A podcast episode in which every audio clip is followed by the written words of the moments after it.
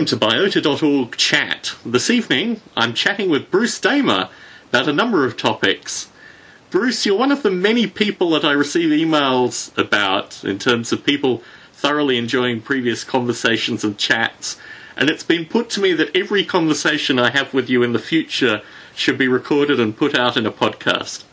So it's a real privilege to have the opportunity to chat with you in the Biota feed. Well, thank you, Tom.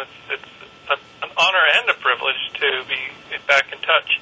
One of the things that I found fascinating, this is a recurring topic that comes through our own conversations and formerly in the Biota feed, is the idea of what the popular view is of contemporary artificial life. I recently interviewed David Van Nuys for this podcast, and talking with him both prior to and after the interview, it occurred to me, and David lives in the Bay Area, he consults for Apple, Hewlett Packard, these kind of companies, he's computer savvy and sort of artificial life curious. But his views with regards to artificial life, I would still say, are probably early 90s at best. And there's some question with regards to kind of communicating contemporary artificial life to even folks like David Van Nuys who are interested in artificial life. Have you had any thoughts on that since our last chat? Well, I've kind of watched for signs of life in MMOs, you know, massive multiplayer online environments, because I think that when we start seeing lifelike or lifelike processes going on in some of those spaces, it'll really communicate to a new generation a concept for it, at least. So there's been this very, very simple experiments done in Second Life, which really are, to my mind, more responsive agents. And then, of course, we're waiting for Will Wright's Spore, which, as you've pointed out, is now delayed into 2008. At least Linden Labs have used the term artificial life in their press releases associated with what they're trying to do in Second Life.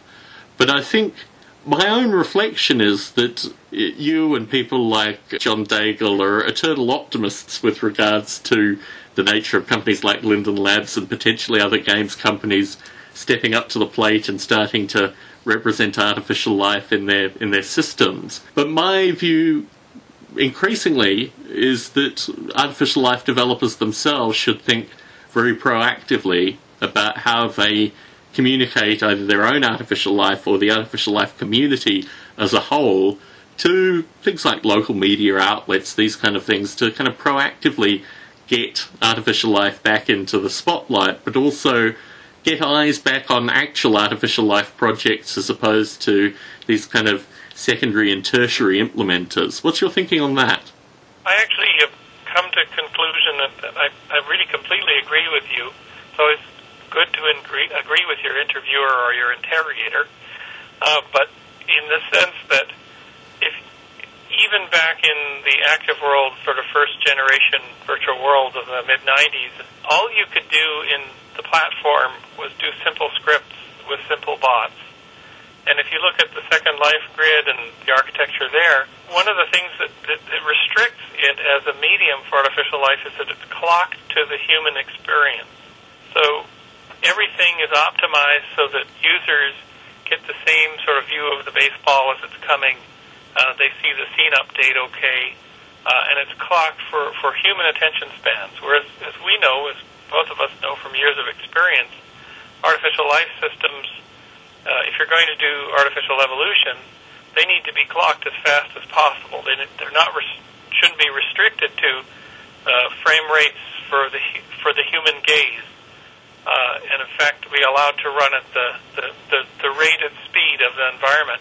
So there's a discontinuity between scripting languages that generally support objects and interactions in virtual worlds, server-based, client-server-based interactions, and there's a big discontinuity between that very slow speed and user-bound experience and the needs of a true artificial life or hyper-evolution system. So you're in fact agreeing with me on a number of levels, but mainly with regards to computation itself. Yeah, I mean, if you looked at Tierra, you know, if Tierra had back in the day, I mean, 15, 16 years ago, if it had been something that was a user-based, you know, see the creatures, interact with them, I don't think Tom would have taken it to the level that he did.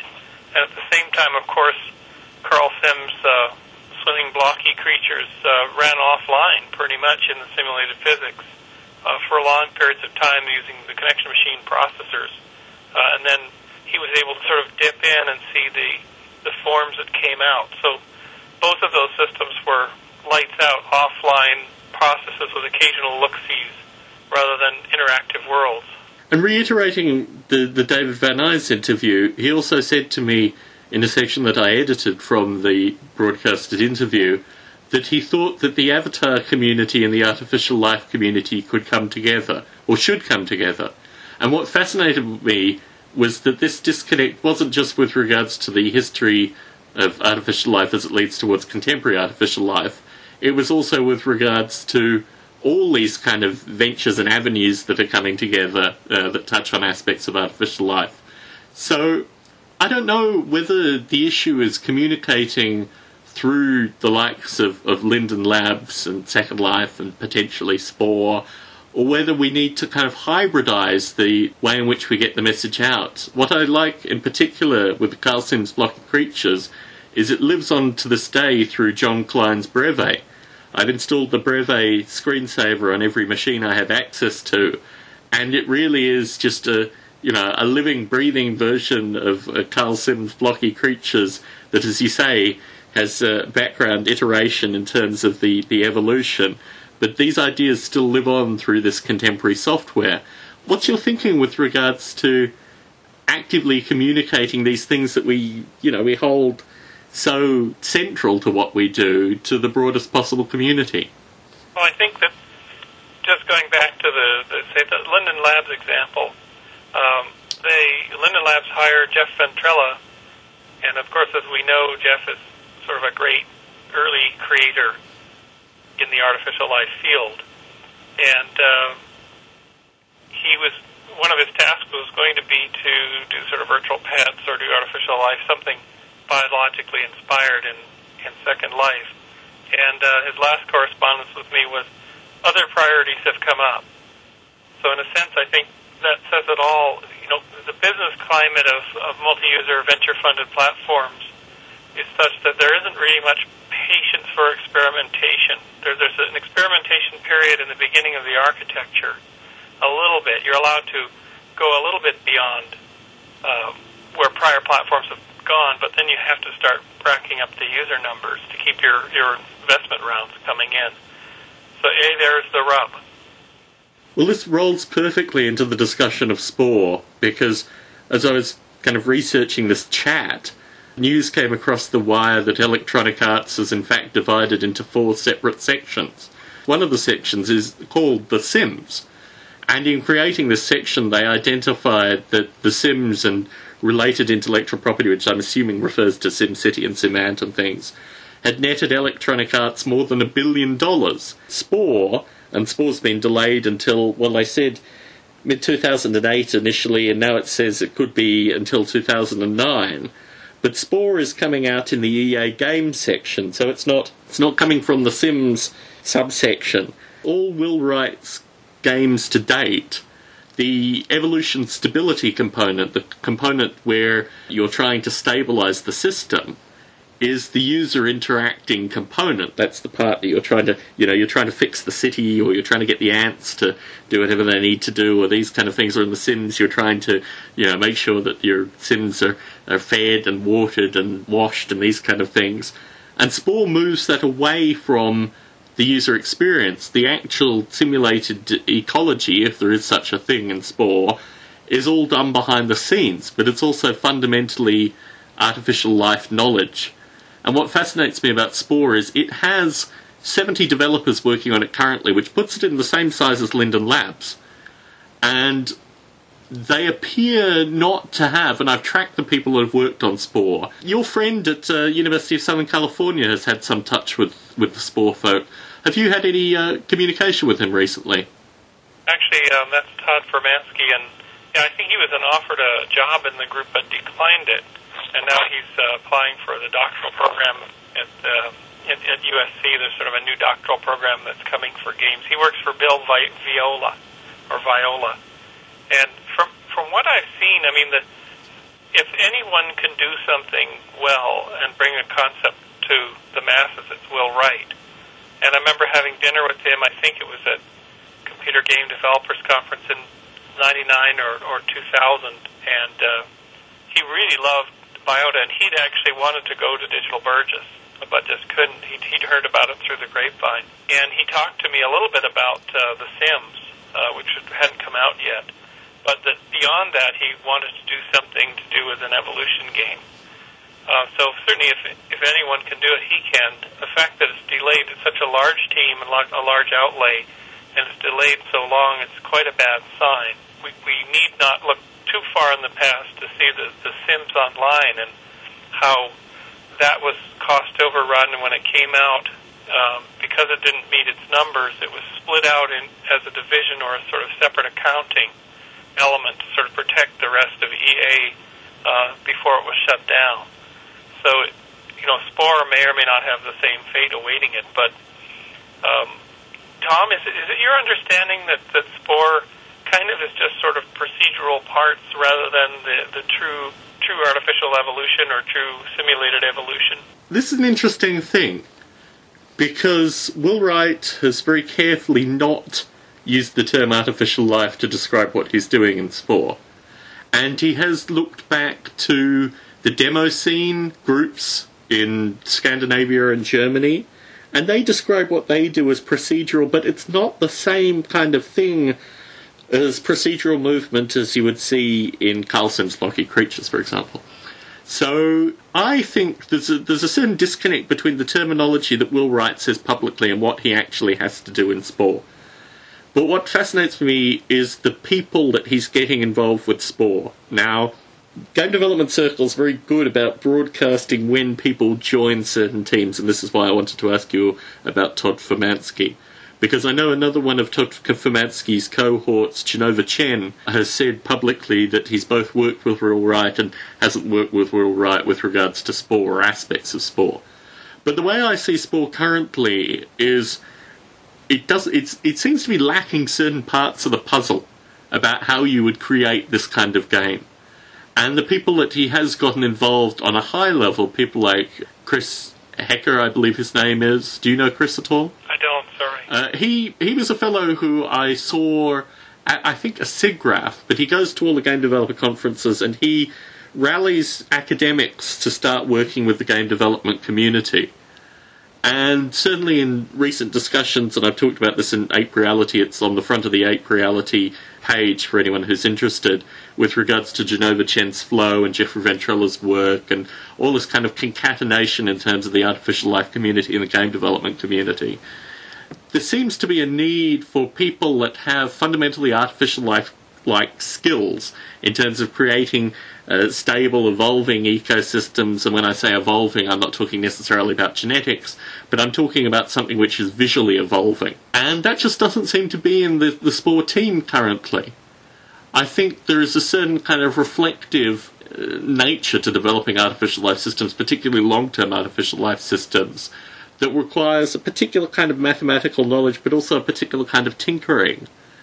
And my real concern with Spore is that it seems to be very good to give short demos, but if you're playing a game that just has so much diversity, the first question is how do you test it effectively?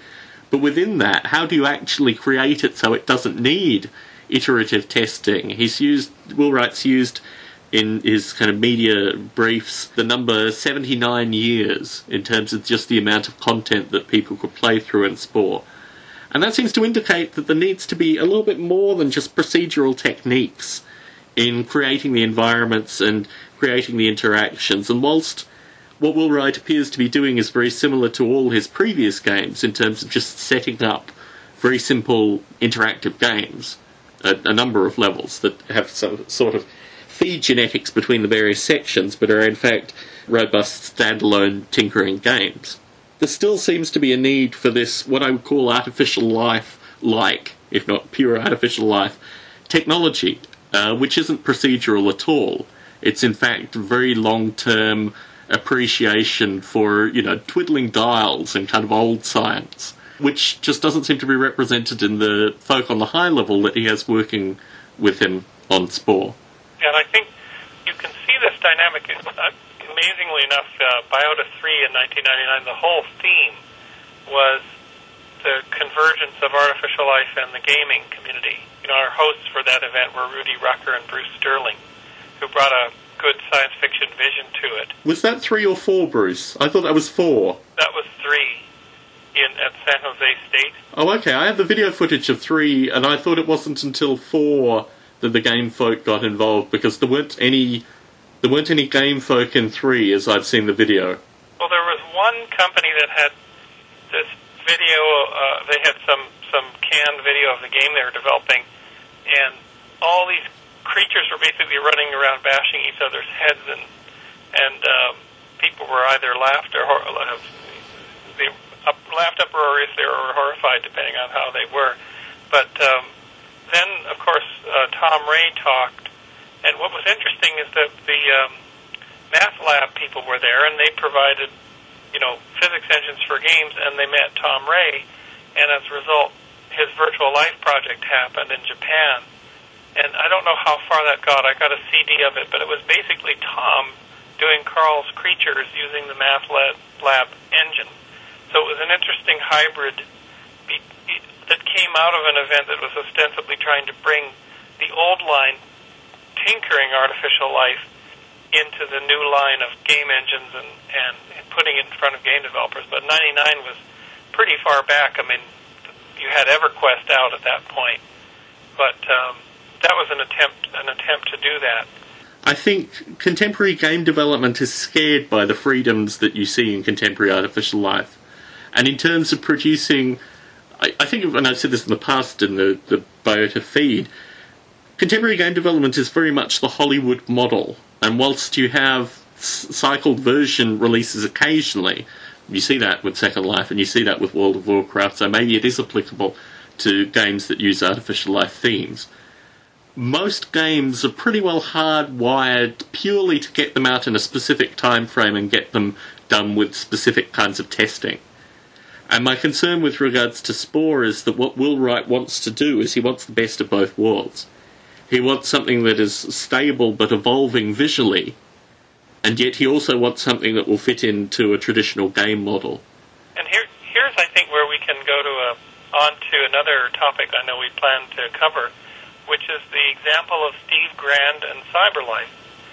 Because, of course, from my understanding, Steve tinkered for years, you know, there in the West Country, creating creatures' brains, basically, and did a lot of the tinkering, and then it got embedded into the Cyberlife game, was commercially successful, but the personality of Steve Grand and the kind of approach, the sort of long-term visionary approach, led to him not continuing with the business side of things, and then he went on to go back to his sort of tinkering invention lifestyle.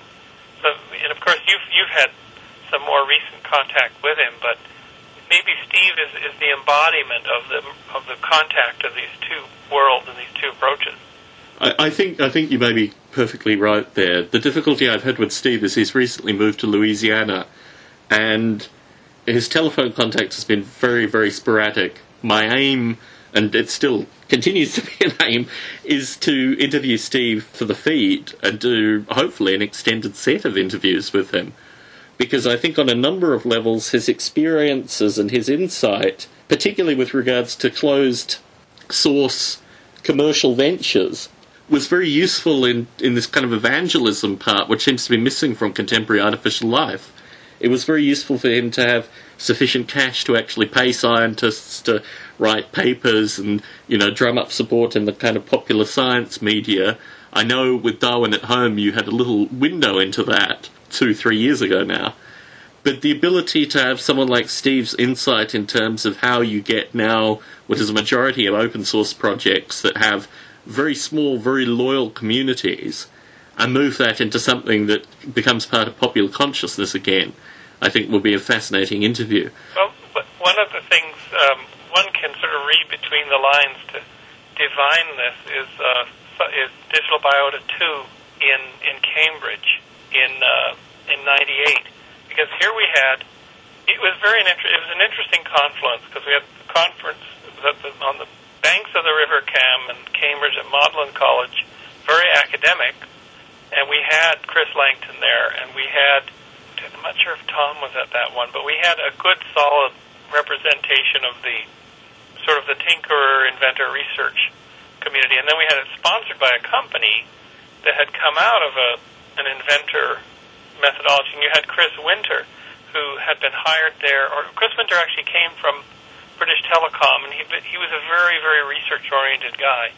He later was hired by Cyberlife, and it didn't work out at all. I think that he kind of didn't fit, or was sort of in a corner doing his own thing, but they didn't know what to do with him, as they probably didn't know what to do with Steve after a time. So at that event were all the elements of the merging of these two communities, but the result of that event was Cyberlife and Steve split, and Chris went to work there ostensibly to bring them some more vision from research, but it didn't happen, and I guess they had another version of the game or so, and then Steve split as well. So doing it again in 99 with DB3 was trying to bring it to the Bay Area and closer to the game development, closed source but high octane and funded world. So in a sense, the Digital Biota 2 was sort of a first attempt at this, whereas Digital Burgess in 97 was totally blue sky and bringing the communities of paleontology and computer science in artificial life together without really regarding games at all.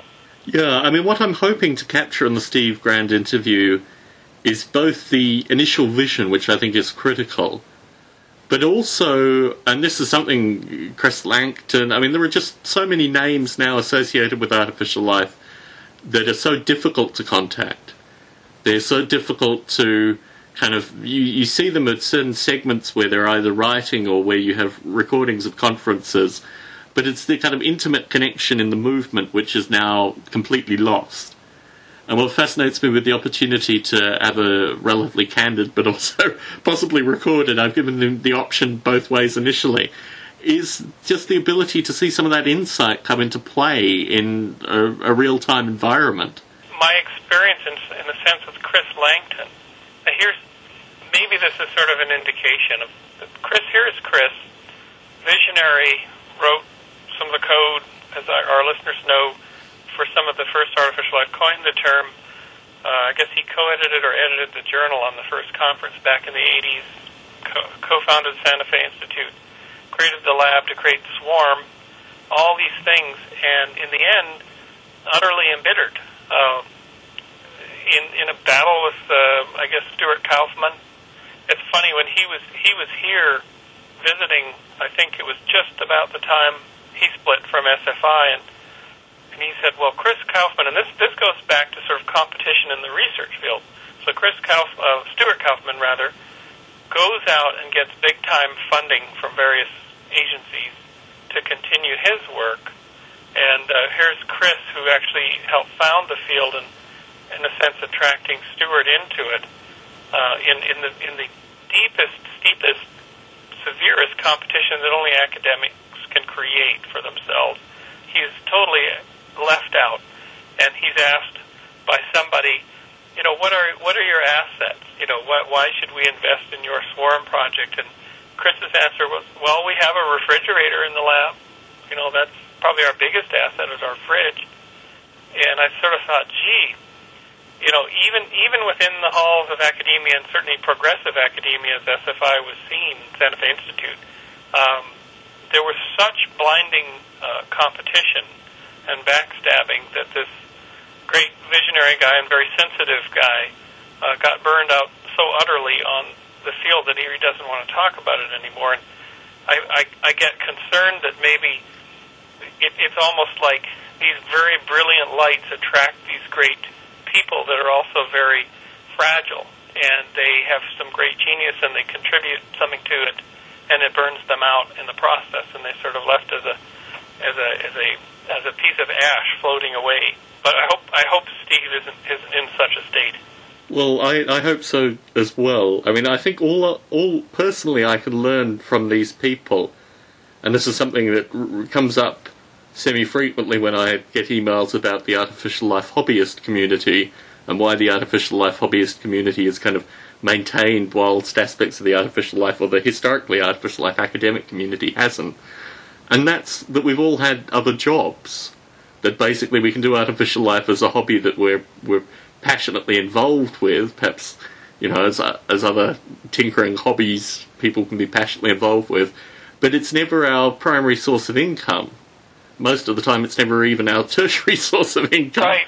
It's just something that we have a passion about that we can continue developing and avoid all this bitter nonsense associated with academic institutions and companies and money and things like that.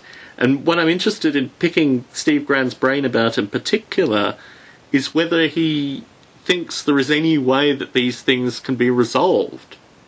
Whether you can take intellectually passionate, potentially academic folk and put them in a commercial environment which is self-sustaining and nurturing. And I think this is really the legacy question with regards to artificial life, whether that is in fact possible. My gut instinct is that it would be an extraordinary set of coincidences that would make that work.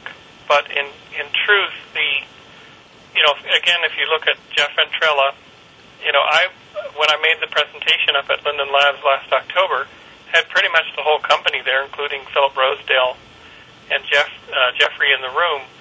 And one of the things I was bringing up, all the history and the timeline of virtual worlds and how Second Life is positioned in this sort of maybe mainstream early adoption, maybe successful, maybe not, and said one of the things you can do to attract and keep users in this platform is the Tamagotchi, the nerve garden, the creature. You can create these biological metaphors and create a whole new user population that will spend a lot of time in the platform, virtual pets and whatnot, but you have to do a really good job on them, even if they're just kind of very good.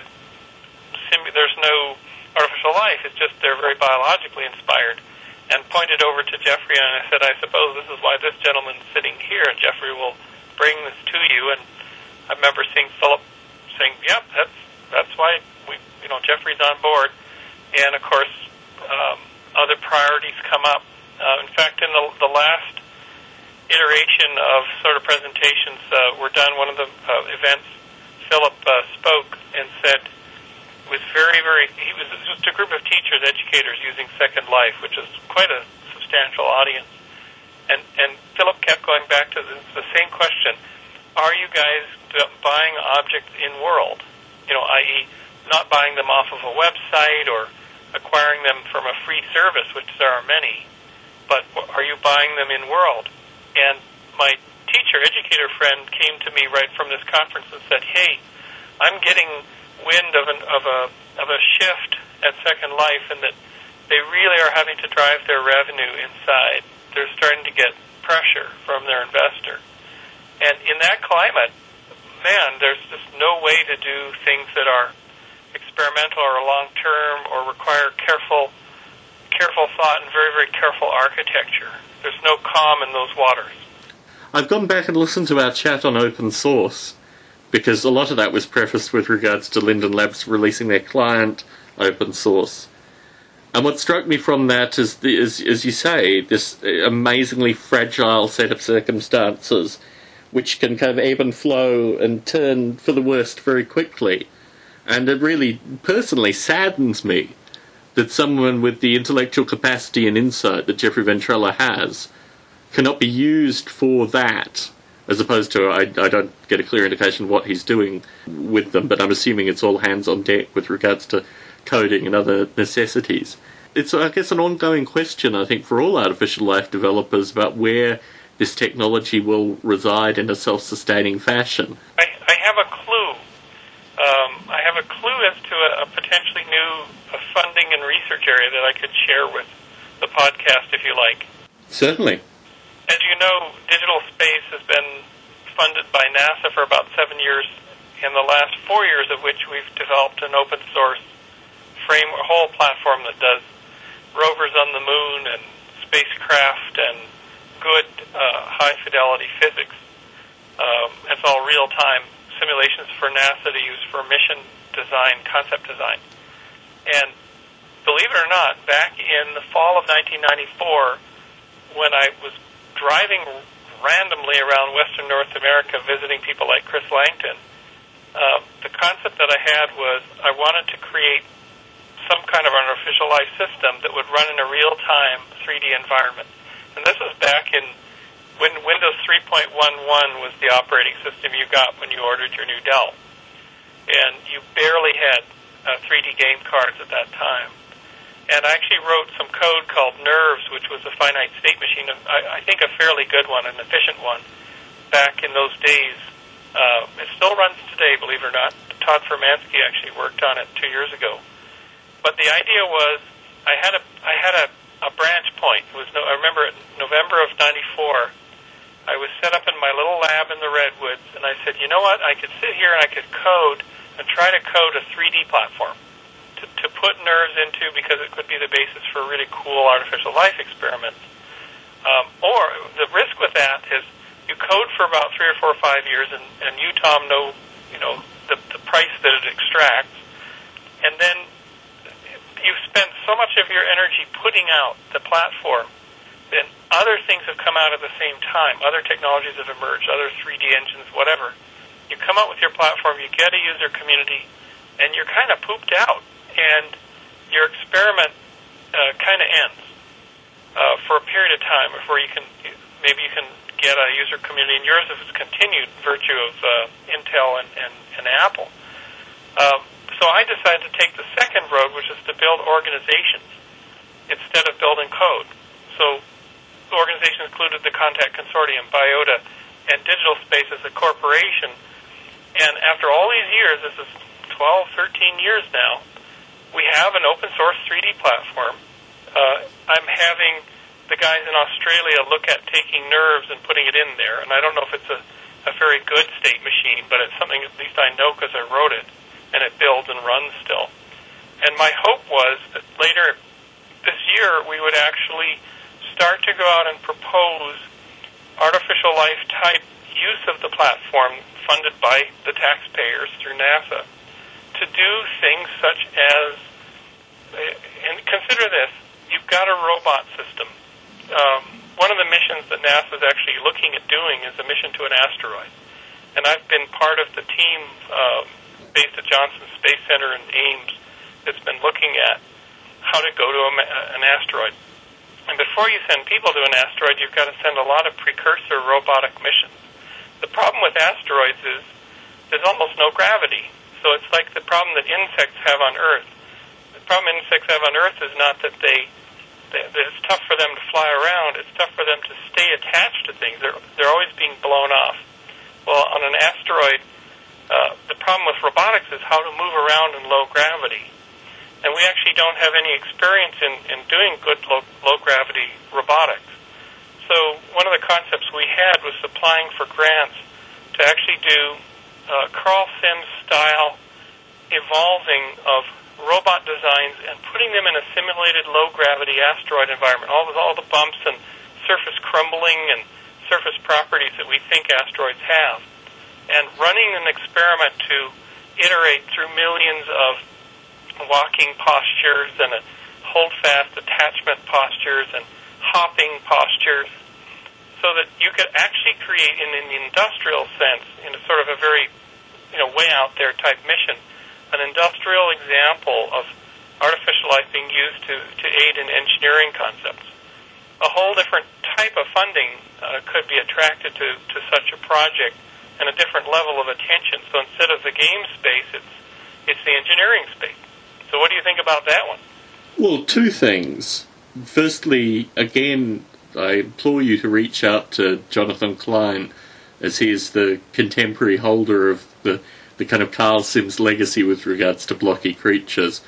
But I've always, and you kind of touched on this with regards to Apple and Intel, I've always thought that what I call the industrial stream of artificial life development and the industrial symbiosis is the only current productive way forward. In my own development, you've touched on it briefly, I look at it on three layers. I have a kind of personal interaction with the code, which I find very refreshing and reflective, and I have a user base which is relatively communicative. But then in addition to this, as you've noted, I have these two large corporations that are willing to invest on an annual basis probably about 3 man-months, either combined or individually, depending on what they want, into the source code. And that is amazing. It's completely non-financial. I did get a slight discount on an Intel Mac recently, but it is purely based on intellectual interaction, editing source code, feedback, communication. And that's been an amazing driving force. Now, if I want to take a step back with regards to sources of funding, the thing that always strikes me talking to you, Bruce, is you have an amazing slew of contacts that you kind of develop and cultivate through your various movements and interactions. And what strikes me is that we share a number of contacts. And these are people who I would never have thought of with regards to funding sources. But just prior to formally starting the recording, you mentioned that you were going to be meeting with Paul Allen in September with regards to another project. And I feel that there are probably a group of individuals who are equally capable of funding even small projects for a medium term, and Paul Allen strikes me as being one of those people. My concern with regards to state funding in the US is just, having talked with Roy Plotnick, you get a sense that US government funding, NASA funding as well, is precarious in some regard, which philanthropic funding shouldn't necessarily be as precarious in the short term at least. And I think looking at the Steve Grand example, I mean, the thing that ultimately killed Creatures Labs was a lack of, or a dependency in some regard, on public funding. So whilst I see public funding as being possibly part of creating this, I see there being either a need through private user funding or angel funders as well, in order to give this thing a degree of stability to percolate. What's your own thinking with regards to that? Well, I can tell you my own path has been Digital Space did a number of commercial projects, and we were hired by Adobe to help them with Atmosphere, which is a 3D platform they developed in the earlier 2000s. And when we started on our government funding, came largely from NASA and some of it from the NIH, and it was through the SBIR program, which is Small Business Innovation and Research, and through direct grants from agencies like USRA, which is a sort of university-affiliated program of NASA's.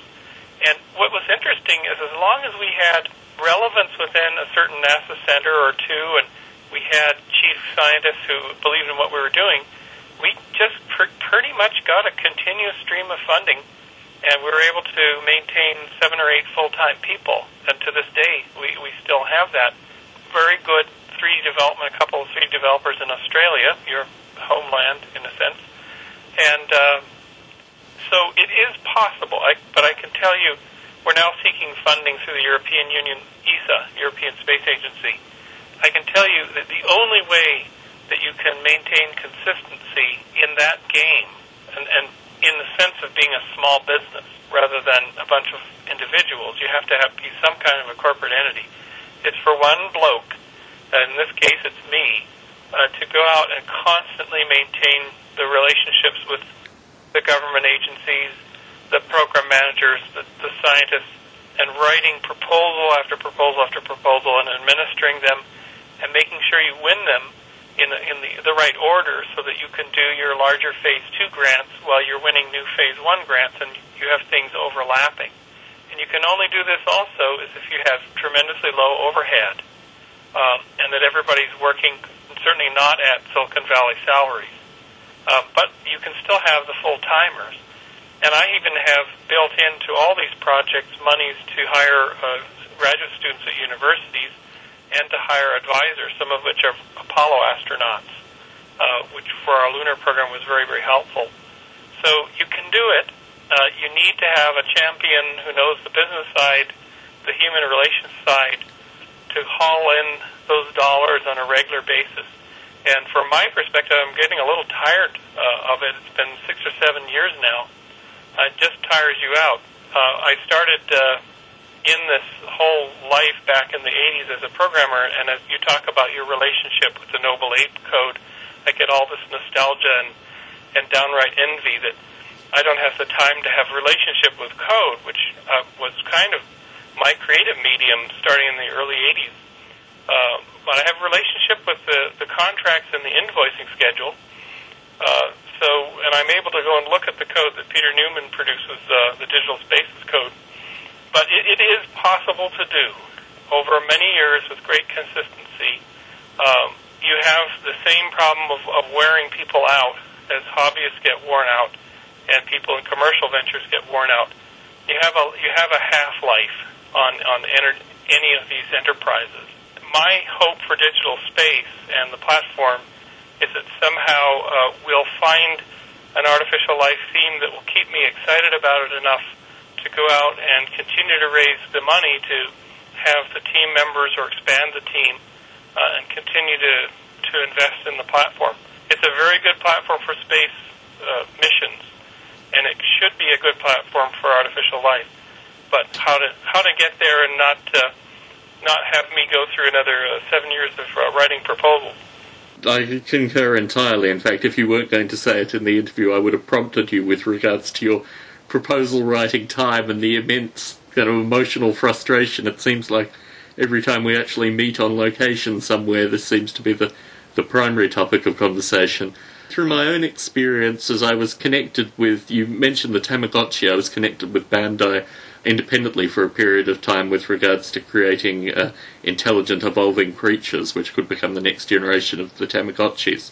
And towards the end of my development with that, I met with a team that had been solely funded by the creator of the Teletubbies, whose name escapes me. And she had funded a team of, I think, 8 people for 2.5 years to develop the next generation of Teletubby toys, which were going to be very similar to the kind of creatures that I had developed independently for the likes of Bandai. But what fascinated me about their company, although they were in the process of winding down through lack of actual development product, was that it is possible to have, I'm sure, some combination of corporate, government and angel funding in order to bring this thing together.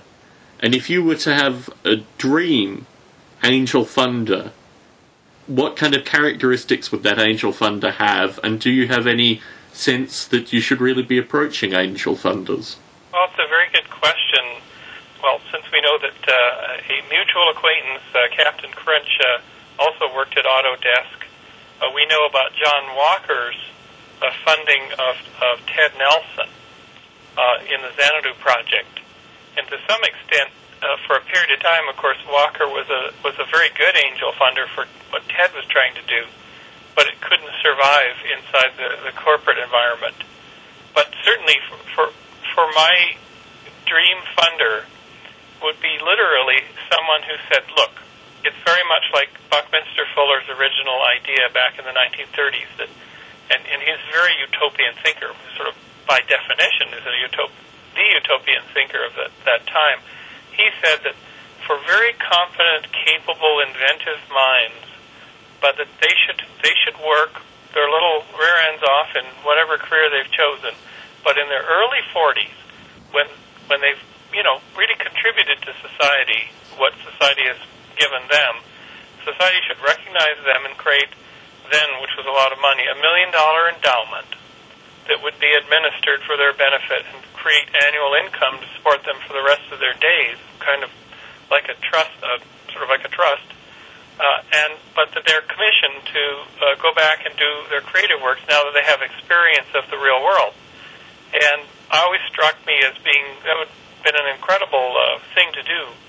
So perhaps the ultimate angel would be someone who said, look, I'm going to create an endowment, and it's going to be enough to support your living needs.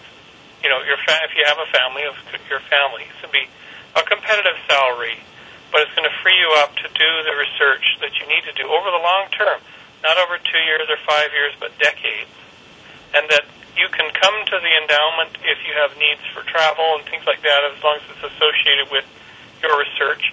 And you have no obligations, you should be doing your research, but you don't have obligations to publish if you don't feel you're ready to publish. But we believe in you, and this will create something for humanity. And such an endowment today might be, you know, only if it's earning conservatively, it might be, you know, $4 or $5 million, really realistically, would support somebody for a lifetime properly invested. So if a Paul Allen or someone like that said, well, that's a great idea, or Warren Buffett, you know, and he said, I'm just going to create 100 of these endowments, like the MacArthur Genius Grants, but that continually give, and, you know, have a committee, whether it's who chooses, of course, and find some of these people.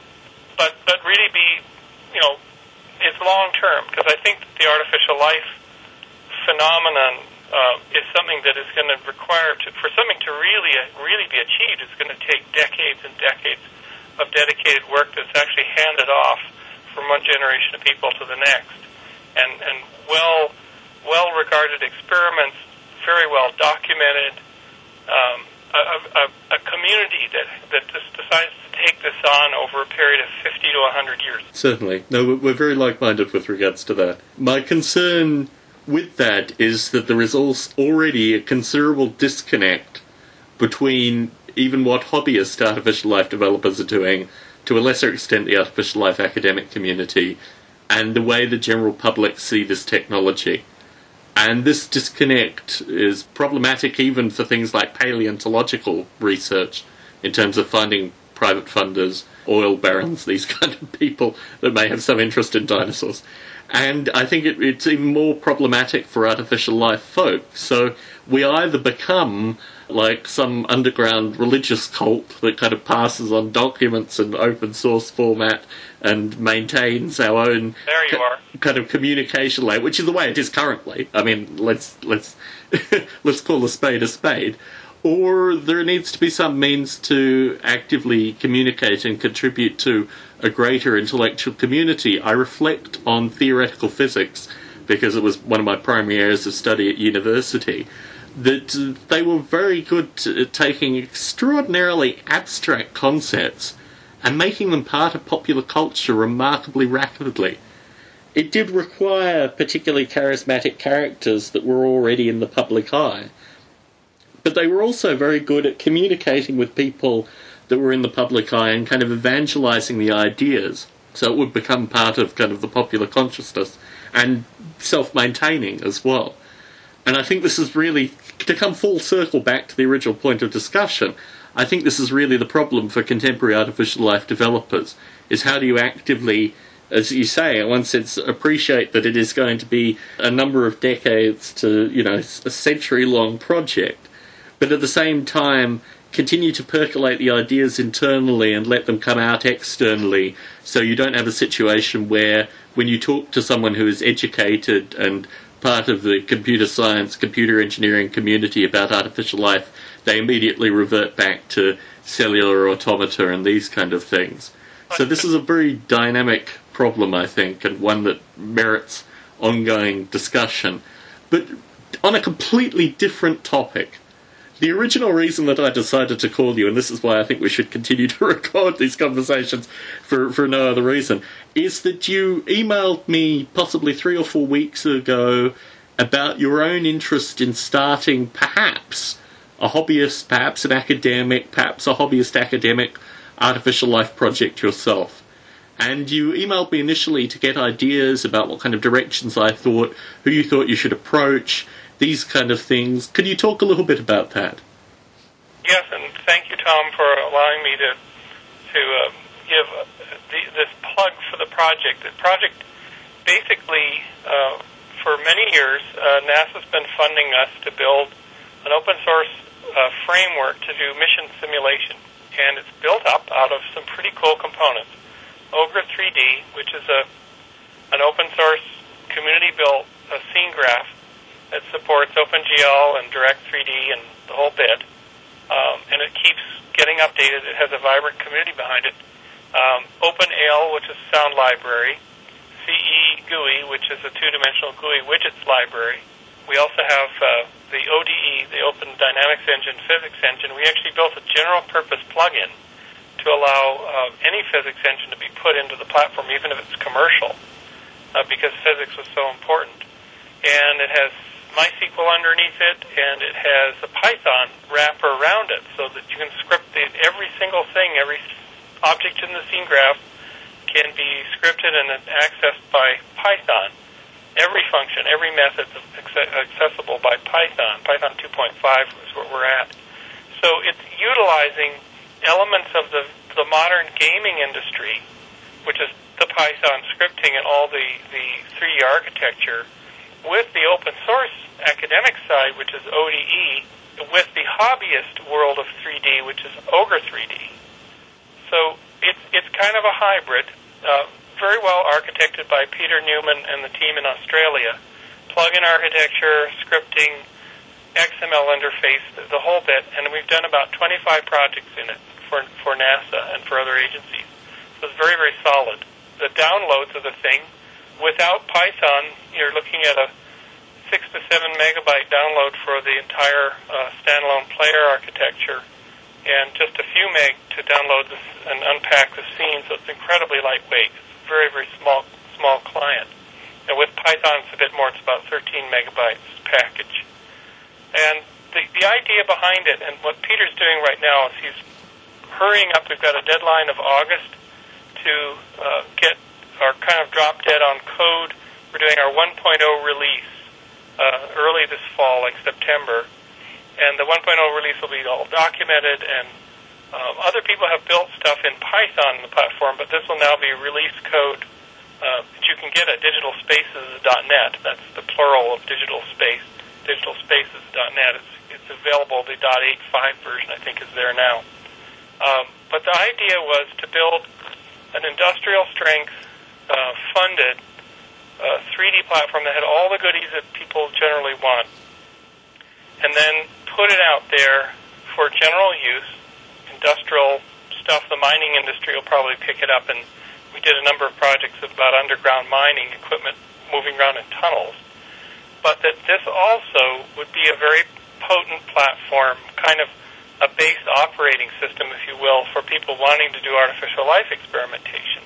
A little bit like Breve, I would expect. So we might be in danger of being similar or identical to something like Breve, I don't really know.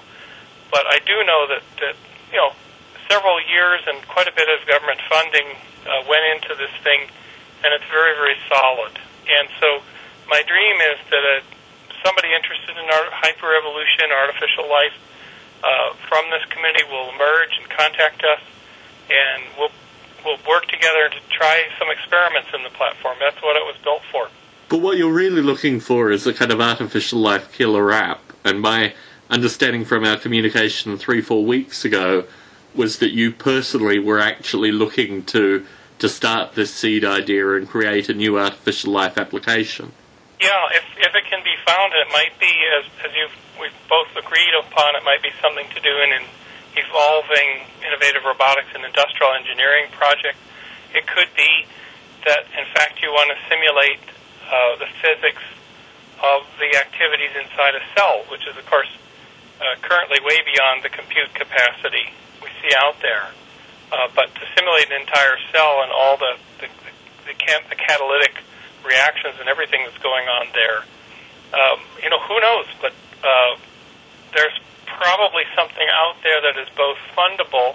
Maybe it isn't a game, but it's a fundable activity that can keep a platform like Digital Spaces at the current edge and keep it funded and keep people working on it. The metaphor that I'm using is a loose metaphor, but when Linus Torvalds wrote Linux in I think 89, 90, 91, that time frame, as a student in Finland.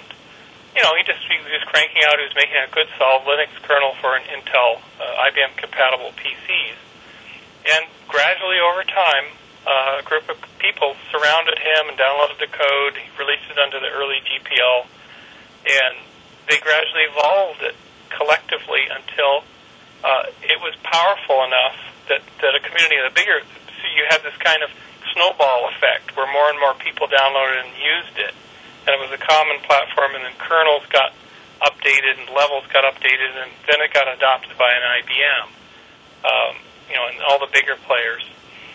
And so certainly there was a crying need for a Unix on a PC that was both free and capable. There probably isn't as big a need for a competent artificial life simulation platform, but there is a need. There is a niche for it. Here's the thing, Bruce, and I think if Jon Klein produced T-shirts, I would certainly wear them. I think Breve, the source code is already there.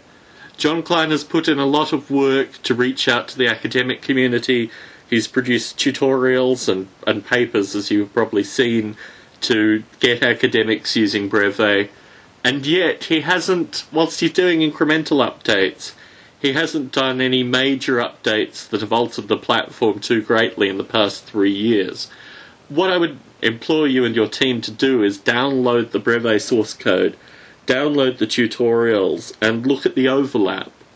Because my feeling is what could come out of this, what you guys have, is physics, dynamic environments, all these kind of interactive components, and probably a higher-level graphics engine. And what Jon Klein has in Breve is a legacy of outreach to the academic community, particularly in the kind of New England area, but also expanding. I think he has Scandinavian users and things like that. Relatively robust language, so you would probably have to pull out the Python and other bits and pieces and put Steve in there. But although he does have an interface through Java, I believe, but also C++. And just look at the overlap, look at the vein of these two projects, and create something out of that then.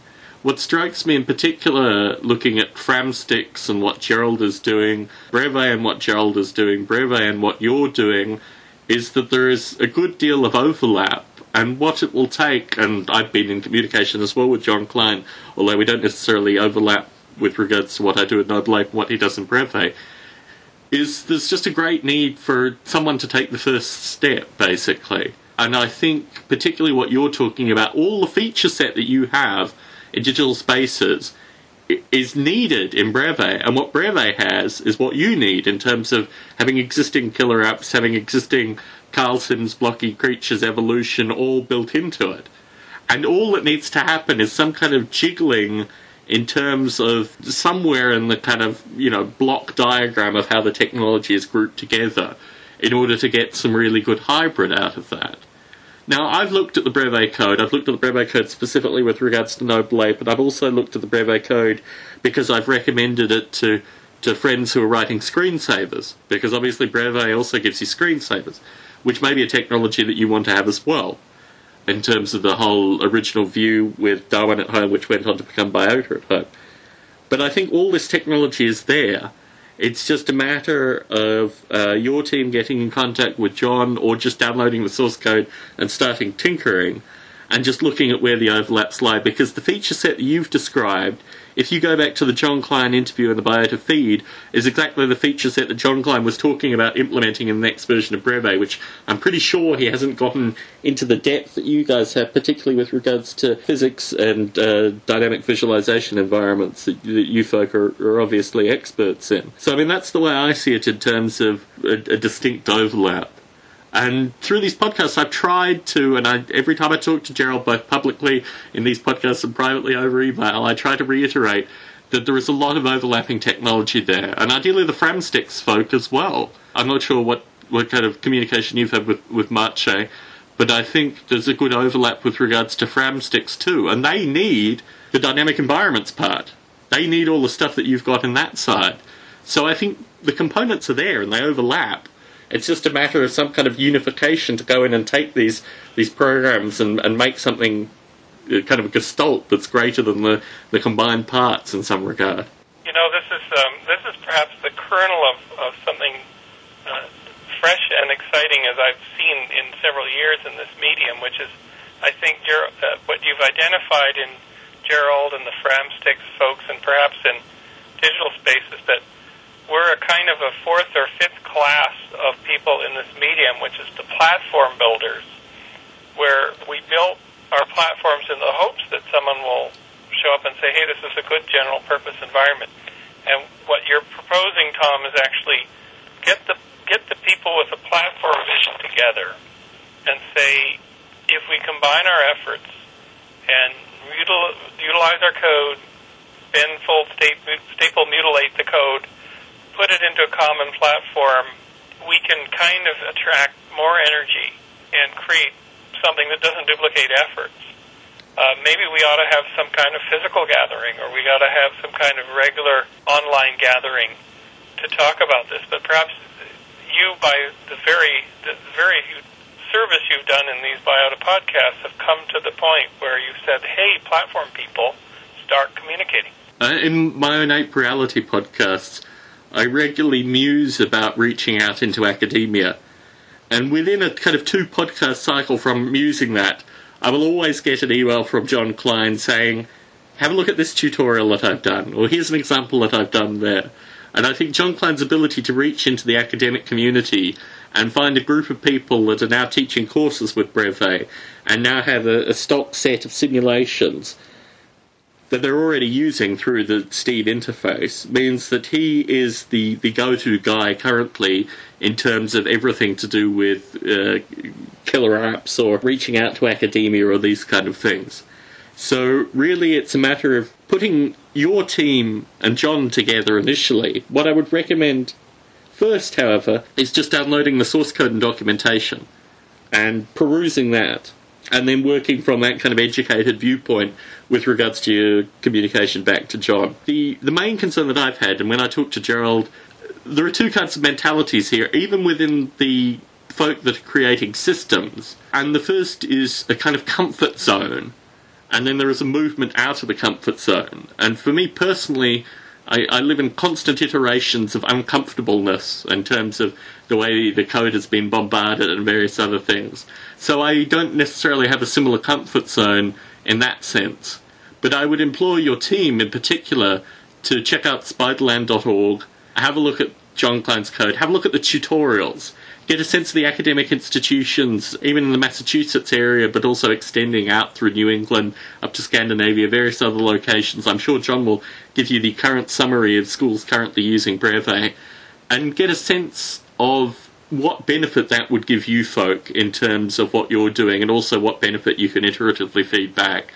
Similarly, Framsticks maybe not quite as much initially, but I think once you have a hybridization between Breve and what you guys are doing, Framsticks will be a no-brainer in terms of the integration. But I think, you know, once we have this kind of killer platform together, then folks such as Gerald and myself, perhaps the Framsticks guys to a lesser extent, other folks that are just coming out currently with regards to their own development, even Jeffrey Ventrella. I mean, Jeffrey Ventrella has been the standard with regards to not releasing things open source so far. But I think if we get a hybridized platform together, and as you say perfectly, it is a matter of getting the systems folk together, getting them percolating, and getting the application developer folk involved, then I think, you know, we'll have something solid. But my concern really, and this comes in talking to all of you, is, as you say, I have this kind of overview look where I talk to you personally, get excited about what each of you is doing, but I also see that there are overlaps that need to be broken down and things need to be made whole. And this moves out of the comfort zone into the kind of broader forward-looking movement. So I don't know whether this comes out of an abstract project. Certainly when you and I and Dave Kerr were talking about this 2 years ago and the kind of moon monkeys percolation, there was almost a need to divorce ourselves from our respective projects and create a new project. And this may be something that you think about as well with your group, with Jon Klein, with Gerald, with the Framsticks folk, I mean, when it comes together, or whether there is a way to have a shared platform. But I think all this is coming in the future. So it's been a wonderful opportunity to talk to you here, Bruce, with regards to this. I think we've covered a lot of ground here tonight.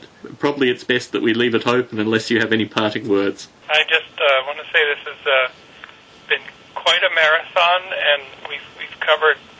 This is probably the greatest conversation I've had on the full scope of both the challenges, the issues, and the opportunities in artificial life. And I thank you again. You know, it wouldn't be possible without you, Tom. Well, thank you. Thank you. I always want to deprecate my own involvement and just think that there is a common need with regards to this and that someone would have to do it eventually.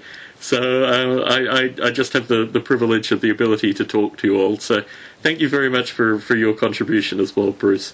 It's very well needed. Thank you, Tom. You're most welcome.